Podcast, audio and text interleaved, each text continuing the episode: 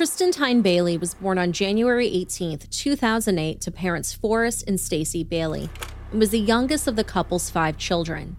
She had three older sisters, Brittany, Alexis, and Sophia, and a brother named Tegan.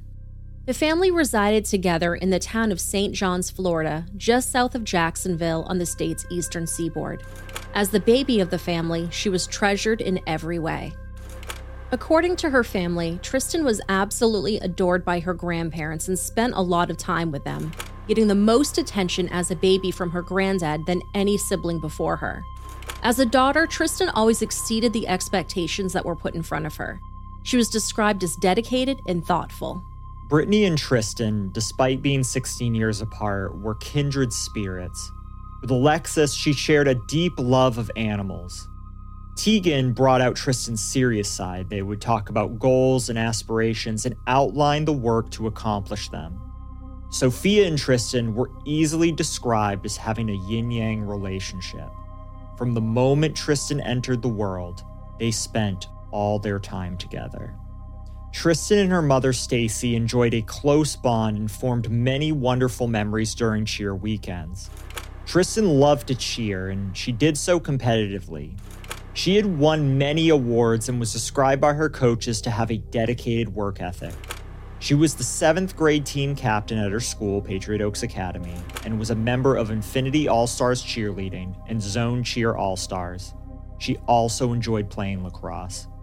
On May 9, 2021, Tristyn and her sister had been planning on making breakfast for Stacy to celebrate Mother's Day. Sophia had already begun preparing the meal before anybody noticed that something was awry. But when Tristyn didn't come downstairs, her family soon realized that she was gone. At 10 that morning, they contacted the police and reported her missing. What was most worrisome is that Tristyn's cell phone was not in her bedroom, and when they called it, it went straight to voicemail. Her cell phone and Snapchat locations were also turned off. According to Stacy, a family friend had Tristyn added to the Life 360 app, but she had stopped showing her location there as well. The Bailey family resided in the Durbin Crossing neighborhood of St. Johns. Keep in mind, this is an extremely safe and modern neighborhood. According to their website, quote, Durbin Crossing is encompassed by hundreds of acres of nature preserves, lake views, and picturesque panoramas. We offer community activities, events, and social gatherings at our two amenity centers. Our community's cherished, close knit feel is further supported by the A-rated schools of St. Johns County, which are the best in Florida, end quote.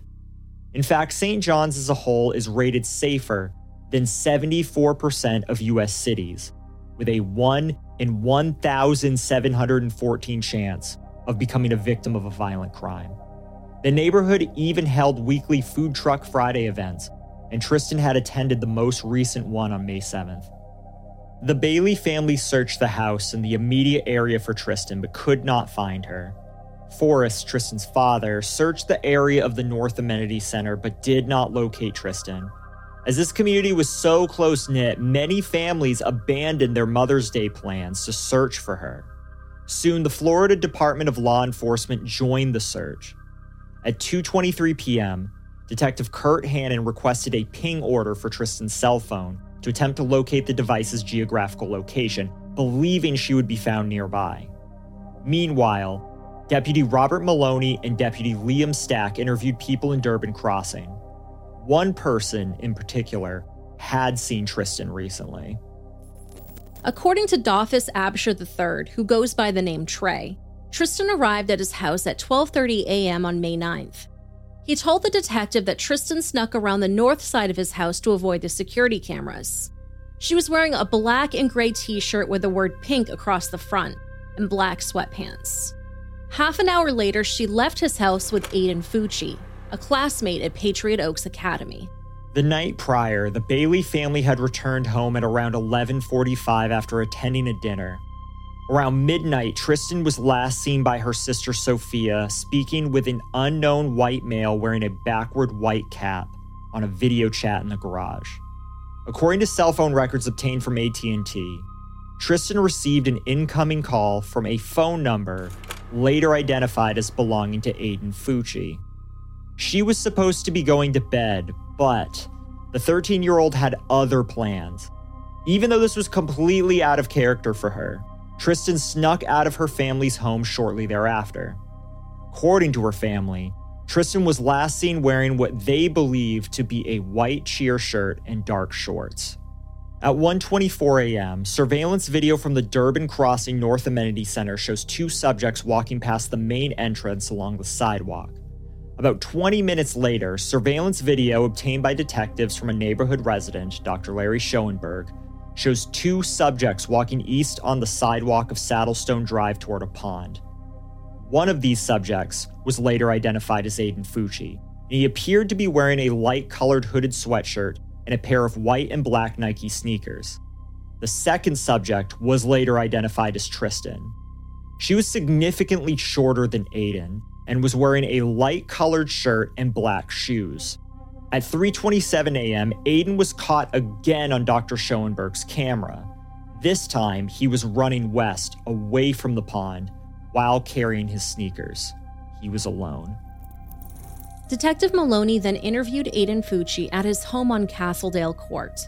With the consent of his mother, Crystal Smith, Aiden showed Detective Maloney where he and Tristyn went after leaving Trey's house. Aiden said that after he and Tristyn left, they walked to North Durbin Parkway. He said that Tristyn then turned onto Cloisterbane Drive to go home. Aiden claimed that he walked along North Durbin Parkway and arrived home between 3 and 3:30 in the morning. Detective Maloney thought that it seemed odd it would take Aiden approximately two hours to walk from Trey's house to his house. For reference from Google Maps, the walking distance would have been approximately 1.4 miles or a 28 minute walk. Because of this, the detective asked for further clarification. In response, Aiden changed his story. He claimed that he and Tristyn continued walking along North Durbin Parkway and got into an altercation after Tristyn allegedly grabbed his crotch. Aiden went on to state that he forcefully pushed Tristyn to the ground, which caused her to strike her head. He alleged that the incident occurred near the 600 block of North Durbin Parkway, just north of Leith Hall Drive. He said that he was not sure if he saw Tristyn get up due to being dizzy from smoking weed at Trey's house. Aiden said after the incident with Tristyn, he walked around alone for a while. He went on to suggest that Tristyn could be with a drug dealer who was in his 20s that she communicated with through Snapchat, or she could be on a path by the North Amenity Center known for teenage drug use. As Tristyn wasn't a known drug user, this was deemed extremely suspicious. Based on Aiden's statements, Detective Maloney believed a crime may have occurred and advised the teenager of his constitutional rights. Aiden invoked his rights and declined to provide any further statement. He was later returned to the North Amenity Center, at which time Aiden and his parents requested an attorney. Meanwhile, around 3 p.m., Corporal Justin Ackerman of the Special Victims Unit responded to 334 Sanctuary Drive to attempt to make contact with two of Tristyn's friends, Samantha and Lena Creel. Neither were home, but Corporal Ackerman was able to speak to their father, Jerry, over the phone. Jerry said Lena contacted Trey earlier and was told that Tristyn and another boy snuck out in the middle of the night and were hanging around the North Amenity Center. After which, Tristyn allegedly was going to hang out with a 22 year old drug dealer named Carlo. Now, Carlo indeed was a real person, later identified as Carlo Lindo. However, it was determined that he had no involvement in Tristyn's disappearance. While this was going on, Patrol Supervisor Sergeant Christopher Alexander received the mobile locator results from Tristyn's cell phone from AT&T via email. The location showed a 2,500 meter radius from the central location. This placed the center of the radius within a wooded area south of the Loop Nursery, located at 4842 Racetrack Road. The signal was historical, no longer sending active signals. Additionally, Detective Hannon submitted a request for 30 days worth of Tristyn's call and text detail records to attempt to identify a pattern of her communication, any recent deviation from that pattern, and an attempt to identify anyone Tristyn may have had contact with through the evening of May 8th through the morning of May 9th. Deputy Hannon received the request records from AT&T, but was unable to open them due to a technical error. A half hour later, Detective Hannon received a bizarre email from St. Johns Sheriff's Office Communications with a photo attachment of a Snapchat message. The message depicted Aiden Fucci in the back seat of a patrol car while taking a selfie, holding up a peace sign in the reflective panel of the divider. Within the message was a text banner reading, Hey guys, has anybody seen Tristyn lately? The message appeared to have been forwarded at least twice and included additional text banners reading WTF Aiden and You were with her, Aiden, you know what happened to her. Detective Hannon notified the chain of command and requested Aiden's cell phone be seized as it possibly contained evidence related to this investigation. Just before 5 p.m., Sergeant Thomas Marmo of the Special Victims Unit, with the assistance of the Florida Department of Law Enforcement Missing Endangered Persons Information Clearinghouse, requested a missing child alert for Tristyn. A short time later, authorities were able to open the AT&T call and text records for Tristyn. These records indicated Tristyn's last outgoing call was on May 7, 2021 at approximately 9 p.m., which was to her sister. The records did not reflect any call or text detail for May 8, 2021. The remainder of the calls or text detail records were all incoming calls, all of which began around the time Tristyn was discovered missing. Meanwhile, Detective Kim Peluso conducted audio recorded interviews with the Bailey family, who stated that they were unaware of Tristyn speaking out prior to this incident. Detective Peluso told them that she was informed of additional information that Tristyn may have been involved in illegal activity and was afraid that she would be caught and wanted to run away. During this time, Detective Keith Carter and Detective James Giminaro canvassed Cloisterbain Drive for possible witnesses in video surveillance. But what was the perceived illegal activity that would make Tristyn, who was loved by her family, want to run away? Now, keep in mind the following information has been sourced from Law and Crime. Investigators also spoke with Tristyn's best friend, Shyla Holmes. She told police that Tristyn had an intimate relationship with a boy named Trey, but that they were more like friends with benefits and didn't really talk to each other in school. But one of those alleged encounters was believed to have been captured on video and then used against Tristyn by Aiden. Shyla said Trey had a video of him and Tristyn being intimate together and that he had FaceTimed Aiden while doing so. Allegedly, Aiden screen recorded the entire thing and had begun to blackmail Tristyn with the video. He showed it to 7th and 8th grade students at their school. Tristyn and Aiden had also allegedly hooked up, but according to Shyla, nobody knew about it but her. Shyla also said that Tristyn, Aiden, and Trey planned on having a three way together, but wasn't sure if it ended up happening or not. There was also discussion regarding graffiti on a sign, but I think it's reasonable to conclude that the illegal activity that Tristyn was worried about was this video in question. Just a few minutes later, the sheriff's office received a call from Daniel Hart, a resident of the Durbin Crossing neighborhood. Daniel lived at the end of Saddlestone Drive, adjacent to a cul de sac. He had been out on an evening run when he made a chilling discovery. He informed the authorities that he had located what appeared to be a dead body in the woods just east of the cul de sac. It was Tristyn, who was pronounced dead at the scene by Deputy Robert Nijbauer at 6:15 in the evening. Tristyn was located in a wooded area approximately 80 feet from the southernmost retention pond south of the Durbin Creek Nursery, located at 4286 Racetrack Road. Her blonde hair was matted and red in color, which appeared to be blood. She had multiple sharp force injury wounds on her hands, arms, neck, and she appeared to have additional sharp force injuries to her back, evident by the holes in her shirt. In the immediate vicinity, crime scene technician Marilyn Butts located a gold tone ring, a cell phone later identified as Tristyn's phone, a $20 bill, and a pink smoking device. She located a possible shoe impression within the wooded area as well as a Powerade bottle near the pond. However, she did not locate any other items of possible evidentiary value, nor did she observe any suspicious circumstances around the scene.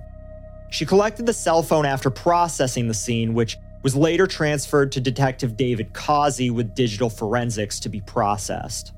Detectives were dispatched to two different addresses in search of Aiden Fucci to his mother's home located at Castledale Court, to 25 Nine Wells Lane, the address he used in order to be registered at Patriot Oaks Academy. Both residences were secured pending the application of a search warrant. Unfortunately, Aiden wasn't at either home. But less than two hours later, he was tracked down at the North Amenity Center and transported to the SJSO Central Investigations Division, or CID.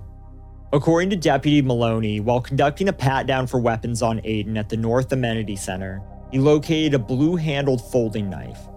Deputy Maloney said he inspected the knife but did not observe anything suspicious about it and turned the knife over to Aiden's father, Jason Fucci.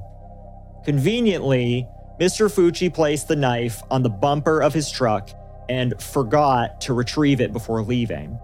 He claimed that it must have fallen off his bumper somewhere. Law enforcement attempted to search for this knife, but it was never recovered. At the same time, Trey's father, Dolphus Absher Jr., was interviewed at his Telford Drive home. He stated that he knew Aiden and his family well, but had never met Tristyn. He shared that he had woken his son up at around 7 in the morning and learned that Aiden had hung out the night prior. He also stated that law enforcement came to his house at approximately 11 with regards to the search for Tristyn. The father stated that after law enforcement had left, his son claimed that Tristyn had also visited that evening. Aiden was delivered to the CID in an interview room which had both audio and video recording capabilities. Aiden's father, Jason Fucci, and mother, Crystal Smith, were present. Both of his parents made several comments advising Aiden not to speak about any possible involvement that he may have had, saying that the room could be bugged. Crystal and Jason asked Aiden questions about the incident, which he did answer.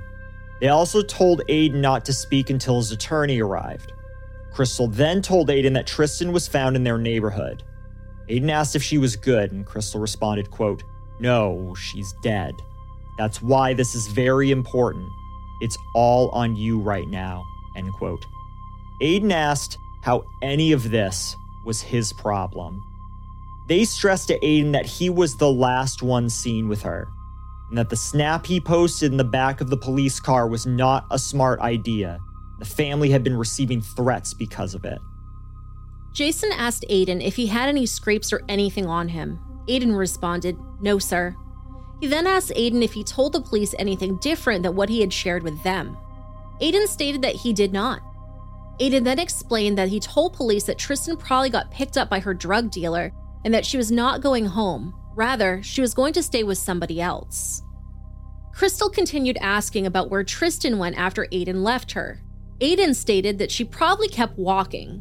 Jason interjected that Aiden pushed her down and then kept walking, before stating, We probably shouldn't be talking in here. Jason then stated, quote, You walked away. You came straight home. You didn't turn back to see where she had went? End quote. Aiden shook his head no. Jason then asked, What were you doing outside that late at night? Aiden stated he was at Trey's house hanging out. Jason asked, Did you kiss or do anything with her? To which Aiden stated that he kissed Tristyn and denied doing anything further. Jason then asked, So your DNA is going to be on her? Aiden did not respond. Jason continued, We saw your shoes were off on the camera. Why were your shoes off? And Aiden responded, quote, Because my feet were hurting, and those shoes give me blisters, end quote. Crystal asked Aiden if he had been home and then snuck back out again, or if he was at Trey's house the whole day. Aiden said that he did not sneak back out and that he was at Trey's house the whole time. Jason explained that because of the snap that he and Trey took in the back of the police car, people on social media believed that the two friends had SA'd and killed Tristyn. Aiden did not respond. Crystal asked Aiden if Tristyn really grabbed his crotch, to which Aiden replied that she did. Jason then asked if Aiden knew what happened after he pushed her, and Aiden said no. Crystal asked if Tristyn said ow or got mad, and Aiden told her that Tristyn yelled out his name, he pushed her, told her to F off, and he walked away from her. Aiden guessed that Tristyn probably walked off because she was no longer next to him and he did not look back. Jason asked if there was anything to worry about. Aiden said no.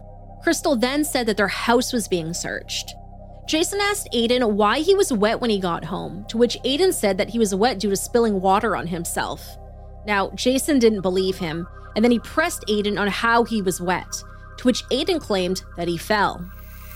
At 8:59 p.m., Detective Thompson entered the interview room and requested Jason and Crystal's consent to collect a DNA buccal swab, photographs, and fingernail scrapings from Aiden. Crystal said they were going to wait until their attorney, Anway Andy Snober, arrived. Aiden's counsel changed multiple times from Snober to the public defender's office, led by St. Augustine based attorney Joshua Mosley and later Rosemary Peoples. After the detective left the room, Jason and Crystal attempted to convince Aiden that he was wearing khaki pants instead of blue jeans on the night of the incident.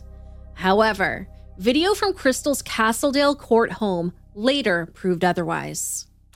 Just after midnight on May 10th, investigators searched Crystal's home, finding a pair of wet white Nike shoes with blood on them, a t shirt with blood on it, a white piece of paper with handwriting with possible blood on it, and a pair of wet blue denim jeans in a laundry basket.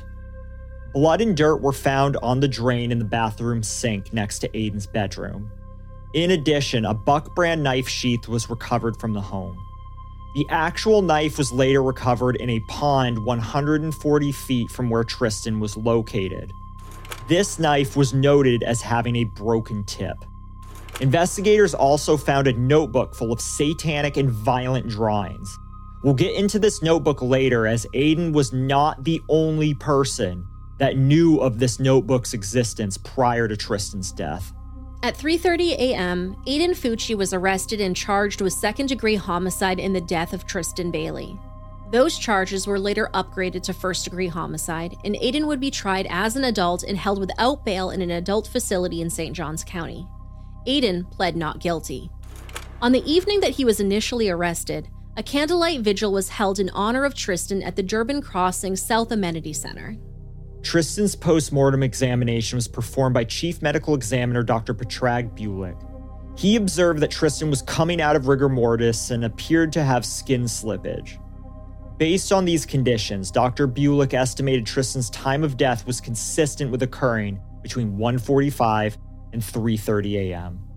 Tristyn appeared to have handprints on her upper left inner and outer thigh, her inner left calf, inner right calf, and upper right thigh. Based on the pattern of the handprint on Tristyn's upper left thigh, it was determined it would not have been her own hand. Tristyn was found to have a total of 114 stab or cutting wounds concentrated to the top of her head, back of her neck, upper back, and the back of both of her arms and hands. At least 49 of these were considered to be defensive wounds. Some of the injuries to her hands were penetrating, which indicated at the time of those injuries her hands were on a hard object, most likely her head. Based on the nature of the injuries, it appeared the suspect was standing behind Tristyn and came at her at a downward angle. Dr. Bulic found three stab wounds that penetrated Tristyn's left chest cavity and lung three times. Additionally, he also found one stab wound which punctured her right chest cavity and lung once. Dr. Bulic estimated the cutting instrument to be a single edge blade approximately 4 inches in length.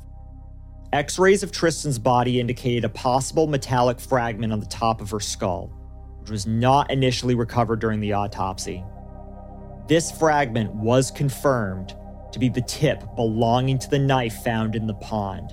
It apparently had broken off in Tristyn's skull when she was being stabbed.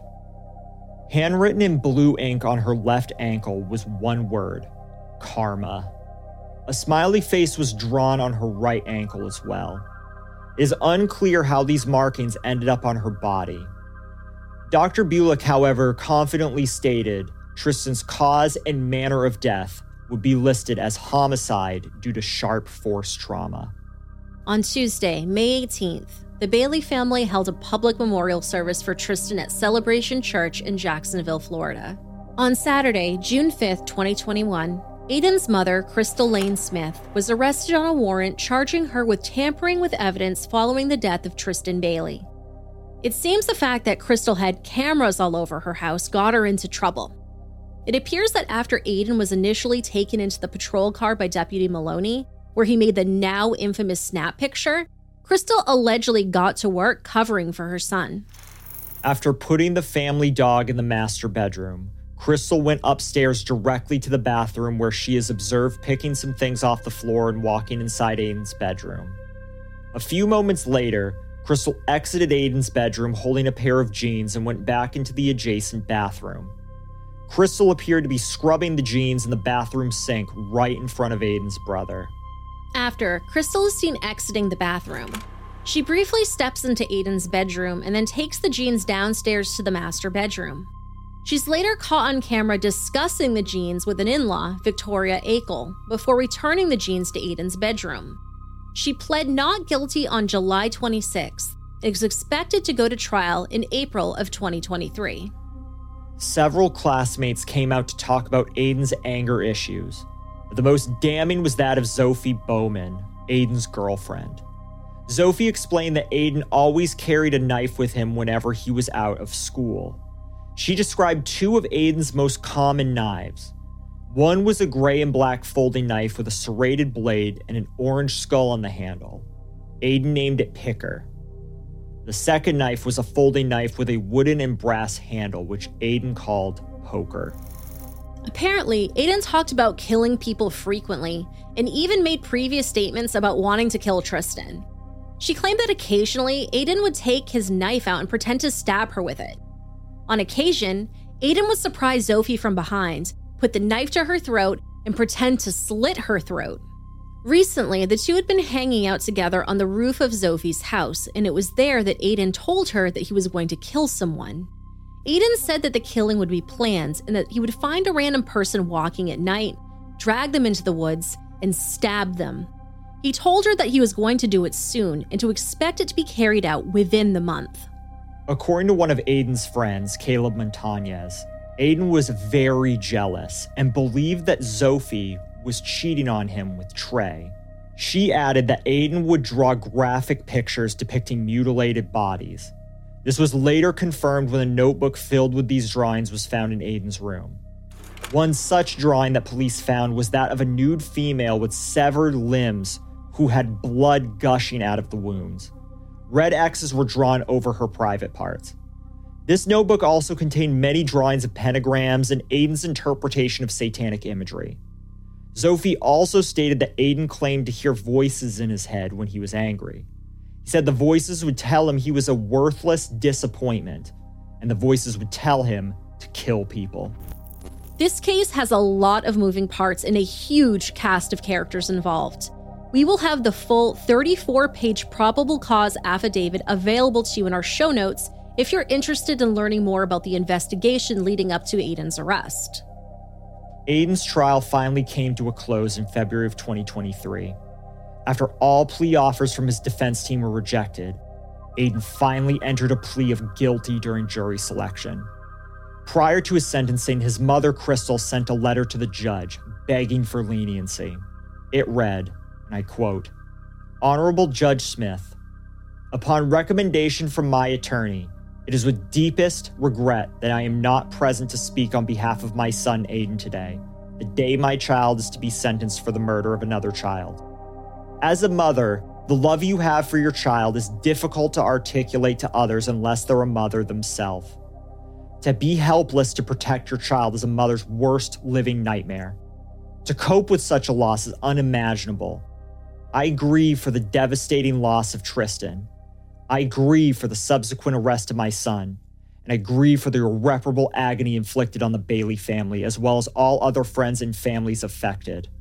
Most of all, however, I grieve for Stacy Bailey as a mother. Your Honor, nothing can measure the depth of despair caused by Aiden's crime and the inability to help your child when they need you most.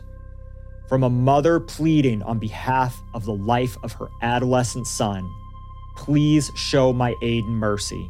He is not beyond saving. Thank you. Respectfully, Crystal Smith. End quote. During the sentencing phase of Aiden's trial, the Bailey family had their own words to share with the court. My home, which was once where we all gathered in comfort, is now a place of hurt that Tristyn is no longer there. The door to her room remains closed. It is exactly as she left it. Her bed is unmade. Her bath towel she used on May 8th is at the foot of her bed.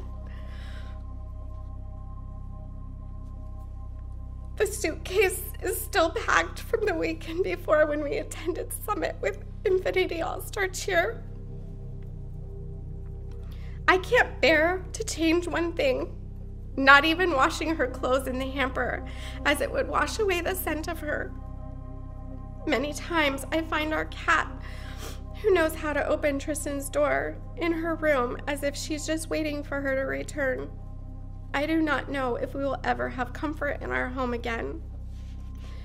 My children were once full of life and laughter, and now they are full of despair, anger, depression, PTSD, and anxiety. Bailey Family Fun Day was every Sunday in our home. A day where we would all come together and have a meal and spend time together. Sunday will never be the same for us as we have a missing link in our family. The Sunday of May 9th, 2021, has made us dread every Sunday. How will it ever be whole again? The memories of May 9th will forever be ingrained in my mind, body, and soul. To know I was awake and only 11 minutes away from my sister as she was being brutally murdered.